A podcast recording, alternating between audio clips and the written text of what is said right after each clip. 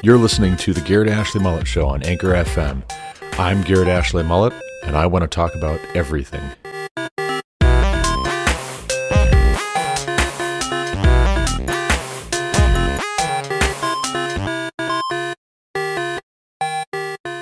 Forty years ago, Israeli psychologists Daniel Kahneman and Amos Tversky wrote a series of breathtakingly original papers that invented the field of behavioral economics. One of the greatest partnerships in the history of science, Kahneman and Tversky's extraordinary friendship incited a revolution in big data studies. Advanced evidence based medicine led to a new approach to government regulation and made much of Michael Lewis's own work possible. In The Undoing Project, Lewis shows how their Nobel Prize winning theory of the mind altered our perception of reality. Michael Lewis, the best selling author of Liar's Poker, The Money Culture, The New New Thing, Moneyball, The Blind Side, Panic, Home Game, The Big Short, and Boomerang, among other works, lives in Berkeley, California, with his wife and three children. Welcome back to the Garrett Ashley Mullet Show. This is, of course, Garrett Ashley Mullet coming to you from Greeley, Colorado for episode 401 of this podcast. Today is Memorial Day, Monday, May 30th, 2022. And of course, the topic of today's episode is going to be The Undoing Project by Michael Lewis.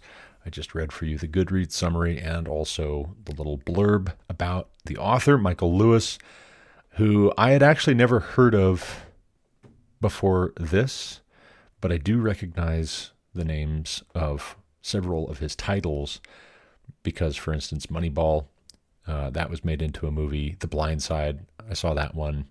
The Big Short, I have heard of it, but I've never watched it either. It's interesting to read this book and to get some kind of an insight, I guess, into the kinds of things that are interesting to him as far as behavioral economics. These two Israeli scientists, in particular, Israeli psychologists. But first, a quick word about Memorial Day, since it, today is Memorial Day. What is Memorial Day? Wikipedia has this to say. Originally known as Decoration Day, this is a federal holiday in the U.S. for mourning U.S. military personnel who have died while serving in the U.S. Armed Forces. It is observed on the last Monday of May. It was formerly observed on May 30th from 1868 to 1970. Many people visit cemeteries and memorials on Memorial Day to honor and mourn those who died while serving in the U.S. military. Many volunteers place an American flag on graves of military personnel in national cemeteries. Memorial Day is also considered the unofficial beginning of summer in the United States. Many cities and people have claimed to have first celebrated the event by 1890. Every northern state had adopted it as a holiday. The world wars turned it into a generalized day of remembrance instead of just for the Civil War. In 1971, Congress standardized the holiday as Memorial Day and changed its observance to the last Monday in May. Two other days celebrate those who have served or are serving in the U.S. military Armed Forces Day, which is earlier in May, an unofficial U.S. holiday for honoring those currently serving in the armed forces, and Veterans Day on November 11th, which honors those who have served in the United States Armed Forces previously. So it's a sobering day as opposed to just a generalized appreciation for veterans or a generalized appreciation for those who are currently serving. Memorial Day is specifically a day of remembrance for those who have died while serving in the armed forces usually those who have been killed in action, in battles, fighting our wars. It's a sobering day when you think about how many young men have gone off to fight and never come home. War is a young man's game. Or should I say, it's an old men's game, because it's typically old men who decide whether wars will be fought, but then it's young men who actually fight them and die in them more often than not. So it's a sober day, and it's worth thinking about what is worth living for, what is worth dying for, what is critically important to us, important enough that we would be willing to fight and die for it, lay down our lives for it. Very often, when we talk about those who have died while serving in a combat zone, who've died in war, especially for our country, you'll hear the scriptures quoted. Greater love has no man than this, that he would lay down his life for a friend. And of course, Jesus is who's being talked about there, but also for Christians who love one another. The watching world sees that we are his disciples or not based on if we love one another. And you don't get any more loving than if you love somebody to the point that you're willing to lay down your life for them, to protect them, to preserve them, to ensure their way of life is free. Freedom is a good thing. It is from God, and we should cherish it, and we should preserve it, and we should be glad for it, and we should give thanks for it. First and foremost to God above, and then secondarily to those who have laid down their lives or who are willing to lay down their lives when the need arises in the defense of liberty. Liberty can sometimes be conflated, very often, increasingly, as we've become more secular in recent decades. Liberty has become increasingly libertine, where we say that we will become slaves to sin to prove just how free we are. But that's foolishness. That leads to death. That is not, from my studying, what so many men have laid down their lives for. They didn't lay down their lives so that we could be slaves to sin.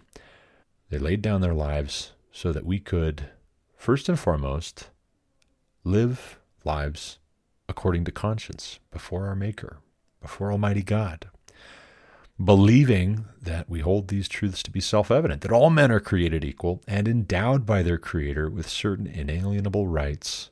That's what so many men have laid down their lives for the conviction that these rights are from God and they were given for a purpose. And because God is a God of order, not a God of chaos, and because He is unchanging, He changes not, He's the same yesterday, today, and forever. His reason and purpose for giving us these rights, this liberty, must also be fixed and immutable and unchangeable and unchanging. So we do well to think about that and think not just about freedom to do what we want, but freedom to serve God, freedom to love one another well. That is worth living for. That is worth dying for. But back to the topic at hand, back to the main subject, which is the book review of The Undoing Project by Michael Lewis. I think this is an important work and it can be a difficult one to contend with because actually, this does have to do with being free, being unfettered. A man who is enslaved in his mind doesn't need to be enslaved in his body, but he will be. First and foremost, if you enslave a man in his thinking, in the life of the mind, in his heart, in his soul, that's all you need to enslave him physically as well. So, the question of how the brain works, how the mind works, that's one we need to contend with. We need to understand rightly how our minds work towards the end of being self controlled. If God has called us to self control, then we should be very mindful that we are maintaining self control. We're not becoming slaves to sin. We're not allowing ourselves to be deceived, misled, led astray, taken captive by vain human philosophy. We should not allow ourselves or one another to be hijacked or to be derailed or to be made unproductive or unfruitful. We should not. So, in keeping with that belief, that conviction of mine, I read books like this one, The Undoing Project, because I want to understand how my mind works and how the minds of my wife and children work and how the minds of my friends and family beyond that work and how the minds of my extended family and the city to which Yahweh my God has brought me in my exile work. I want to understand how the human mind works because I'm called to love my neighbor as I love myself. For that matter, I'm commanded To love the Lord my God with all my heart, soul, strength, and mind. Mind. How do I love the Lord my God with all my mind? If I neglect understanding and being intentional about how my mind works. So, a question for you from the book, from the research that was conducted by Kahneman and Tversky. What is 1 times 2 times 3 times 4 times 5 times 6 times 7 times 8 times 9? You have 30 seconds. Got it? If you just broke out in a cold sweat, you're not alone. it's kind of a uh, stressful question to ask. But really, truly, the point of the question is not to see how smart people are and how many people are good at math and how many people can guess the right answer or arrive at the right answer in 30 seconds. The point of the question actually is to see what happens when you reverse the order of those numbers being multiplied. So, for instance, what is 9 times 8 times 7 times 6 times 5 times 4 times 3 times 2 times 1? You have 30 seconds. Nobody gets it right. But the interesting thing is not that everybody's wrong. The interesting thing is that consistently, the random numbers that people throw out are far higher if you ask this question in reverse order, starting with 9 and counting down to 1, compared with if you start at 1 and count up to 9. This is because that first number being higher plays tricks with your mind. It's all the same numbers, but if we lead with a smaller number, then you're more likely to think that the final product will be a smaller number. We lead with a big number, you're more likely to think that the product is going to be a much bigger number. So that's an example, right? That's it's an example of the kind of mind game we can find ourselves playing and essentially it's irrational. The research done by Kahneman and Tversky demonstrates that not only are some human beings irrational, most human beings irrational, everybody, we're all irrational and also consistently and predictably so, and extremely susceptible to subtle influences, namely through the way that questions and assertions are framed and introduced. We are so prone to being influenced in very subtle ways, being conditioned, being primed, being set up, if you will. I would say when it comes to the implications of others of their findings, some of their experiments and questions and researches and whatnot, I mean, the implications are as broad as all of human experience and activity. We're talking interpersonal relationships, education, politics, religion, economics, the works, everything. Everything that your mind affects or which is a product of your mind in terms of your attitudes, your feelings, your decisions, what you say, what you don't say, what you do, what you don't do, how and when and why, all of it bears closer examination along the lines of this field of behavioral economics.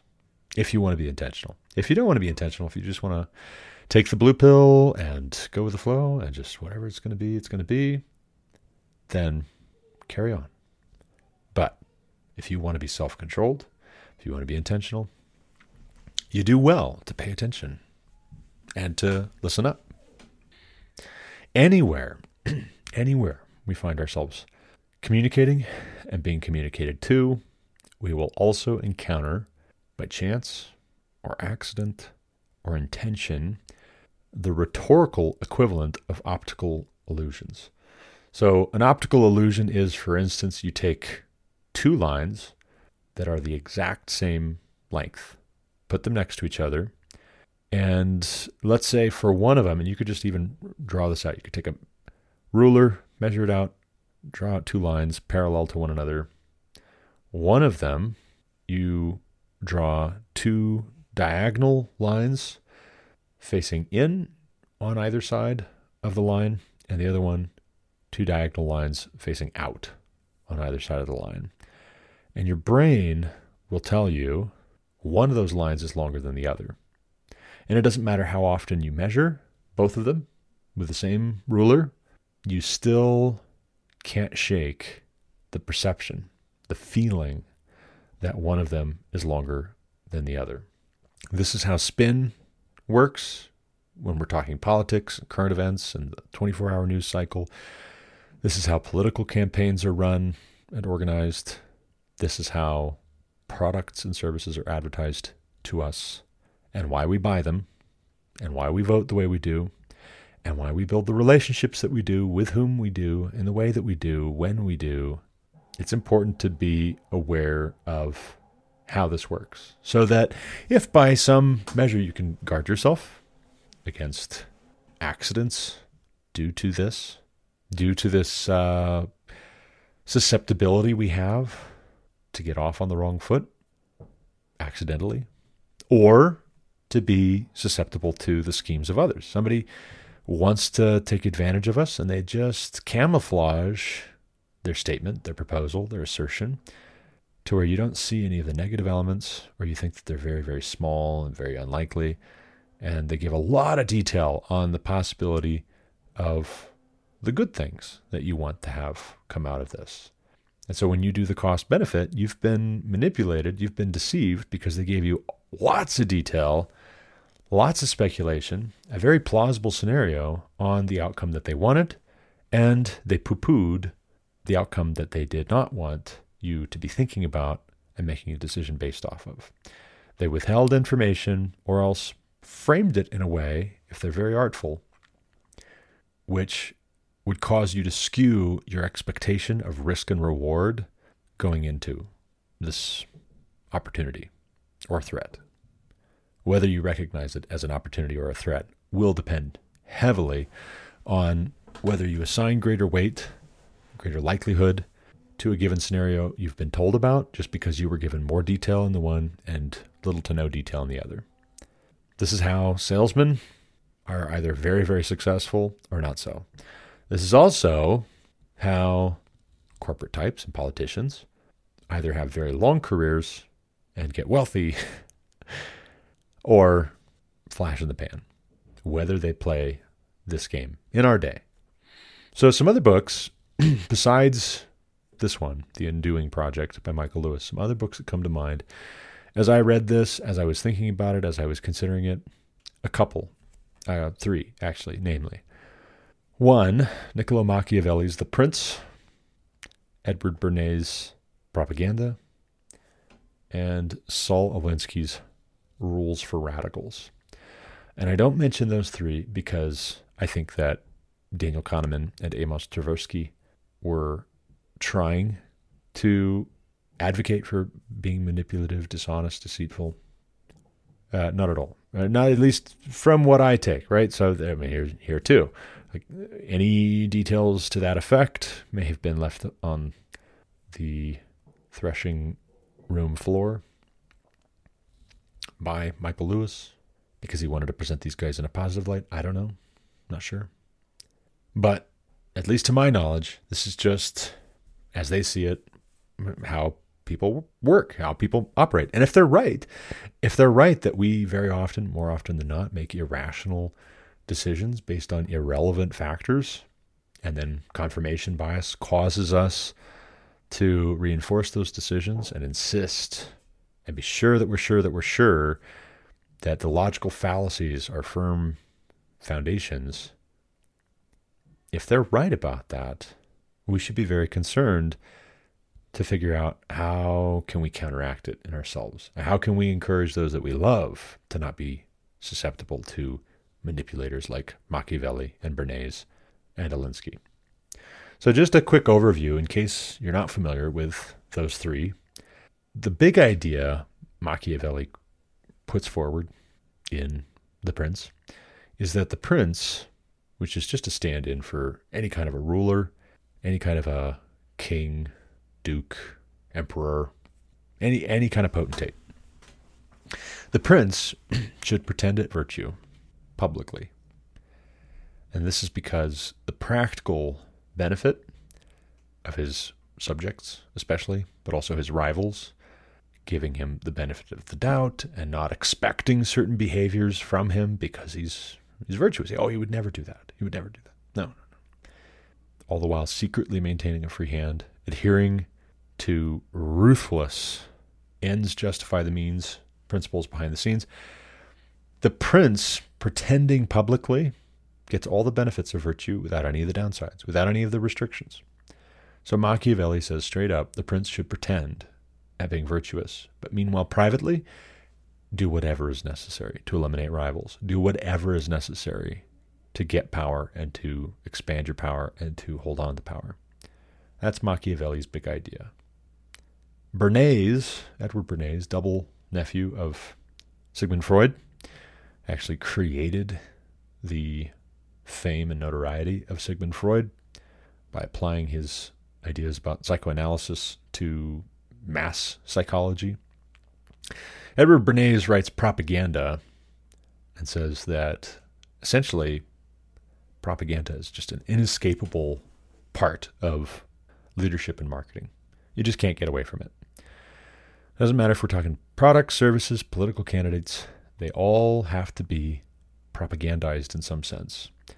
And what is propaganda? It is the art of the soft sell, implying and suggesting more than you explicitly state or promise. You capitalize on the power of positive and negative associations as a way to manipulate individuals and groups to do what you want them to do and to not do what you don't want them to do.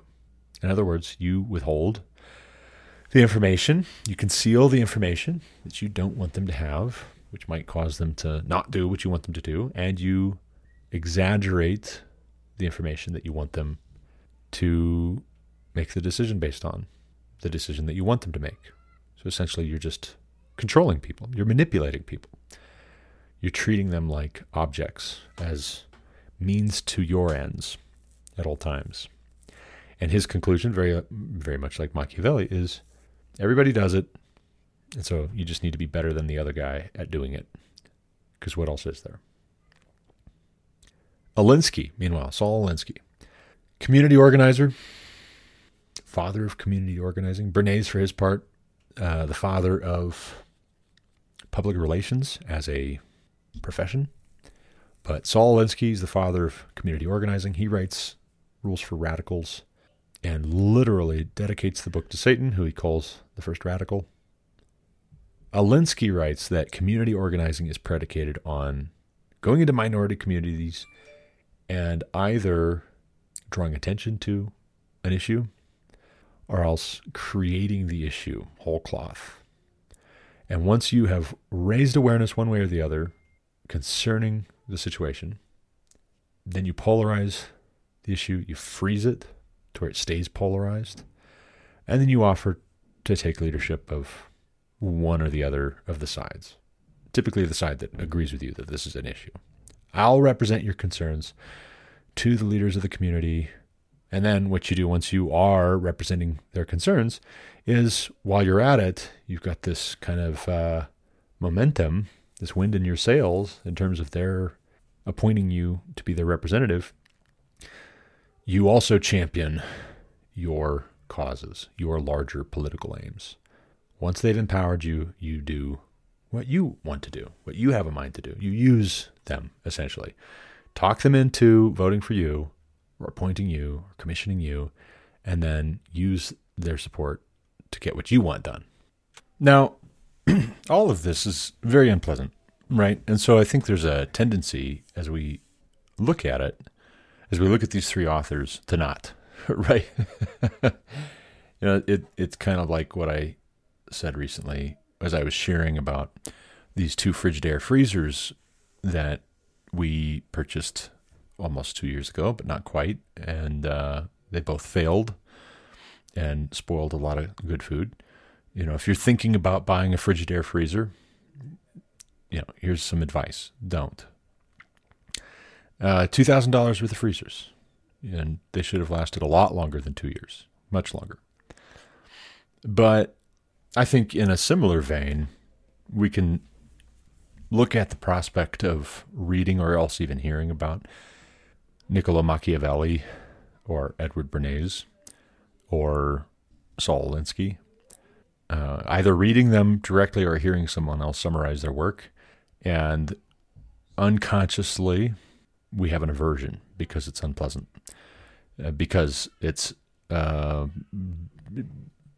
discomforting. It's very discomforting. And, and admittedly, if you're feeling uncomfortable with the idea that there are very influential, prominent advocates for manipulating the masses and lying and deceiving who proudly give their advice or have given their advice in decades and centuries past, and they've been taken up on their advice.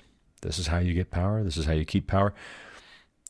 You know, if you're feeling uncomfortable about that, I, you know, I, I am too, right? I also feel uncomfortable. It is an uncomfortable realization. So, what you might want to do, as I'm talking about all this, in light of Kahneman and Tversky, uh, you what you might want to do is you might want to just say, "Oh, I don't want to hear about this," right? Don't trouble me. Don't upset me with this talk. But I would just really strongly encourage you, for one, again, to the end of self control and uh, protecting yourself, protecting your loved ones. Uh, for two, you know, thinking rightly about how you make decisions, being intentional about it, resting on the grace of God. You know, however clever the worst sorts of predators may be, God is infinitely more clever. However malicious they might be, God is able to save us, and we should put our trust in Him. But also, too, get into God's Word and let that be your standard. Let that be your rubric for knowing what is true. When somebody says something that's not true, you have to be able to get in God's Word and test the claim that is made. It's too high stakes to just take somebody else's word for it. It's too high stakes. Uh, for one, they might not be trying to mislead you, but their emotions may be clouding their judgment, or their own pursuit of pleasure might be clouding their judgment. Peter talks about this in the New Testament with regards to false teachers, that their God is their belly. They're like brute beasts, and they flaunt their sin. They celebrate it, and they boast arrogantly, but their end is destruction. You know, they may be just led around as as uh, much dupes and more so than those they are thinking to deceive. Psalms and Proverbs talks about this as well. You know, those who set traps and set ambushes for innocent people end up falling into the traps themselves. But towards the end of being wise, towards the end of being godly, serving God in a productive way, having a life in pursuit of what pleases God, having a life that is genuinely serving our immediate family and household, our extended family, our friends, our church family, our community, our coworkers, what have you. We do well to not only know truth, but also to guard ourselves against untruth. To not just know truth, but also to guard ourselves against falsehoods whether they're purposefully put in our path or we just would accidentally fall into them and be self deceived. You know, this idea that we would acquire bad habits because there's a an earnest uh, desire and appetite in us for a certain thing, maybe even a necessity, and then we start associating certain behaviors with receiving those rewards, you know, the, the realization of that should sober us. When you look at Skinner, uh, B.F. Skinner's operant conditioning theories, experiments with animals and people, which were conducted to see if you could trigger certain unconscious behaviors by associating rewards with those behaviors. Like, for instance, ringing a bell, giving a dog a treat, ringing a bell, giving a dog a treat, repeating that over and over and over again to where the dog is not intentionally salivating when it hears the bell ring, but it just automatically does it. You know, this is very much the topic of atomic habits as well, which I also just read over the weekend. Not to brag, just stating, I think, a relevant fact that I read both of these books back to back uh, with a purpose, with an intentionality to understand how my own mind works, how the minds of the people that I know uh, work. I read Atomic Habits, an easy and proven way to build good habits and break bad ones by James Clear. And this is of a piece. These two books are very much of a piece with one another, where our own ability to control ourselves is concerned. You have some compulsive desire to do a thing that is not good for you to do, some addiction, some tendency that hurts you, that hurts the people around you, that grieves the heart of Almighty God. Well, how did it happen that that became a compulsion, that that became a habit, that that became an addiction, that that became something that, try as you might to stop, you have a really hard time. You get in this situation, in this circumstance, with these conditions, and before you know it, you're right back at it. Well, it helps. It helps to figure out what are those cues? What are the equivalent cues in your environment that serve to act like B.F. Skinner's bell to the dogs? Even when you stop giving them a treat, they still salivate when they hear the bell because they've uh, so closely associated it with the treat. It really, really is important that we take these two things together toward the end of self control. Now, this episode, we're talking more specifically about the Undoing Project. I would recommend it. It's a very interesting read. But next episode, I'm hoping we're going to do a book review. I'm planning on, I'm intending to do a book review of Atomic Habits.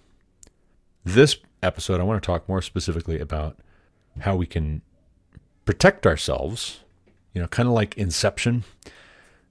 Great film, one of my favorite films. But Christopher Nolan directs.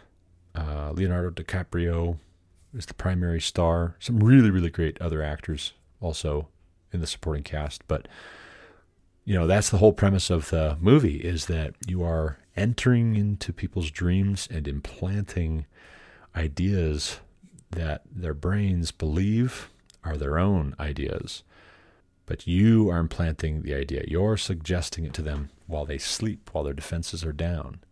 And just like in the movie, you have people who can be hired to help buff up your psychological defenses to where somebody tries to hijack your subconscious and implant their own ideas, their own agenda in your mind that would be bad for you. It would be contrary to your interests or to what is right or what is true or what is sensible. Your defenses go up and you are able to be protected. Well, I really believe that is a generalized picture, not true and relevant in all its particulars, but a generalized picture of what we're called to in the scriptures with regards to the world, the flesh, and the devil. The world that does not know God, which is in rebellion against God, is going to try and push in a million ways, a million billion ways, its rebellion against Almighty God on us. Our flesh, our own sinful nature, more to the point, is going to try and draw us away because we still have that old man to contend with until Christ returns or calls us home. And that old man is going to try and pull us away to death and to sin and to rebellion against God. And then, of course, too, we have the enemy of our soul. Be sober and vigilant, for you know that your adversary, the devil, goes about as a roaring lion, seeking whom he may devour. And that idea of Satan devouring you, don't take that so literally.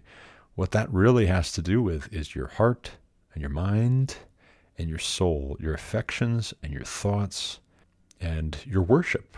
Do you worship the Most High God? Do you put Him at the center of your universe, your conception of the universe, your worldview, how you think of life and the people around you, how you relate to such? So, in closing, because my goal is here lately to try and trim my episodes back, trying to be more self controlled, more disciplined, more intentional, because I know that subtly but surely, when an episode is closer to 45 minutes, your brain is going to round down the episode length to 45 minutes, and you're going to say, Oh, yeah, I've got 45 minutes. I could check that out. And if I get it up into the 50 minutes, 50 to an hour, you round up to an hour, and then even 30 seconds could make the difference between whether you listen or not. So we're going to try and keep this to the 45 minute uh, neighborhood. But before we run out of time, I want to read for you Matthew 10, Matthew chapter 10.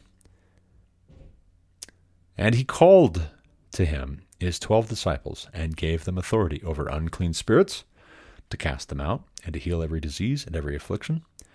The names of the twelve apostles are these First, Simon, who is called Peter, and Andrew, his brother, James, the son of Zebedee, and John, his brother, Philip and Bartholomew, Thomas and Matthew the tax collector, James, the son of Alphaeus, and Thaddeus, Simon the zealot, and Judas Iscariot, who betrayed him.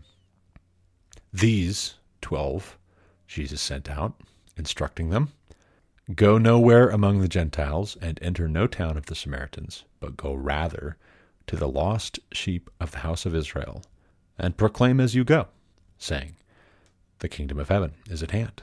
Heal the sick, raise the dead, cleanse lepers, cast out demons. You received without paying, give without pay. Acquire no gold, or silver, or copper for your belts, no bag for your journey or two tunics, or sandals, or a staff. For the laborer deserves his food. And whatever town or village you enter, find out who is worthy in it, and stay there until you depart. As you enter the house, greet it, and if the house is worthy, let your peace come upon it. But if it is not worthy, let your peace return to you. And if anyone will not receive you or listen to your words, shake off the dust from your feet when you leave that house or town. Truly I say to you, it will be more bearable on the day of judgment for the land of Sodom and Gomorrah than for that town. Behold, I am sending you out as sheep in the midst of wolves. So be wise as serpents and harmless as doves. Beware of men, for they will deliver you over to courts and flog you in their synagogues and you will be dragged before governors and kings for my sake, to bear witness before them and the Gentiles. When they deliver you over, do not be anxious how you are to speak or what you are to say, for what you are to say will be given to you in that hour. For it is not you who speak, but the Spirit of your Father speaking through you. Brother will deliver brother over to death, and the father his child, and children will rise against parents and have them put to death. And you will be hated by all for my name's sake, but the one who endures to the end will be saved. When they persecute you in one town, flee to the next. For truly, I say to you, you will not have gone through all the towns of Israel before the Son of Man comes. A disciple is not above his teacher, nor a servant above his master. It is enough for the disciple to be like his teacher and the servant like his master. If they have called the master of the house Beelzebul, how much more will they malign those of the household? So have no fear of them, for nothing is covered that will not be revealed, or hidden that will not be known. What I tell you in the dark, say in the light, and what you hear whispered, proclaim on the housetops. And do not fear those who kill the body, but cannot kill the soul Rather fear him who can destroy both soul and body in hell. Are not two sparrows sold for a penny? And not one of them will fall to the ground apart from your Father. But even the hairs of your head are all numbered. Fear not, therefore. You are of more value than many sparrows. So every one who acknowledges me before men, I also will acknowledge before my Father who is in heaven. But whoever denies me before men, I also will deny before my Father who is in heaven. Do not think that I have come to bring peace to the earth. I have not come to bring peace, but a sword. For I have come to set a man against his father, and a daughter against her mother, and a daughter in law against her mother in law. And a person's enemies will be those of his own household. Whoever loves father or mother more than me is not worthy of me, and whoever loves son or daughter more than me is not worthy of me. And whoever does not take his cross and follow me is not worthy of me. Whoever finds his life will lose it, and whoever loses his life for my sake will find it. Whoever receives you receives me, and whoever receives me receives him who sent me. The one who receives a prophet because he is a prophet will receive a prophet's reward, and the one who receives a righteous person because he is a righteous person will receive a righteous person's reward. And whoever gives one of these little ones even a cup of cold water because he is a disciple, truly, I say to you, he will by no means lose his reward. Amen. Amen. So we see here, and here's my point. We see here Jesus telling his disciples, his 12, first and foremost, don't go to the Gentiles, stay to the house of Israel. For now, this changes in the book of Acts and on through the New Testament. We see the gospel going out to Gentiles, but for right now, confine yourself to the household of Israel. But then what does he say in verse 16? I'm sending you out as sheep in the midst of wolves. So be wise as serpents and innocent as doves. Right there. Right there. That is why I read Machiavelli's The Prince and Bernays' Propaganda and Alinsky's Rules for Radicals. Not that I want to make a steady diet of those books, but because I want to be as wise as serpents and harmless as doves. I would encourage you as well don't think you can only do one or the other. Don't think you can only either be as wise as serpents or innocent as doves. He says to do both. By God's grace, by the power of His Spirit and His Word, we can do both. May we have wisdom as we try to do both and grace. I would say check out this one. Check out this book towards that end, The Undoing Project. It's a very interesting read. Be careful, test everything with the scriptures.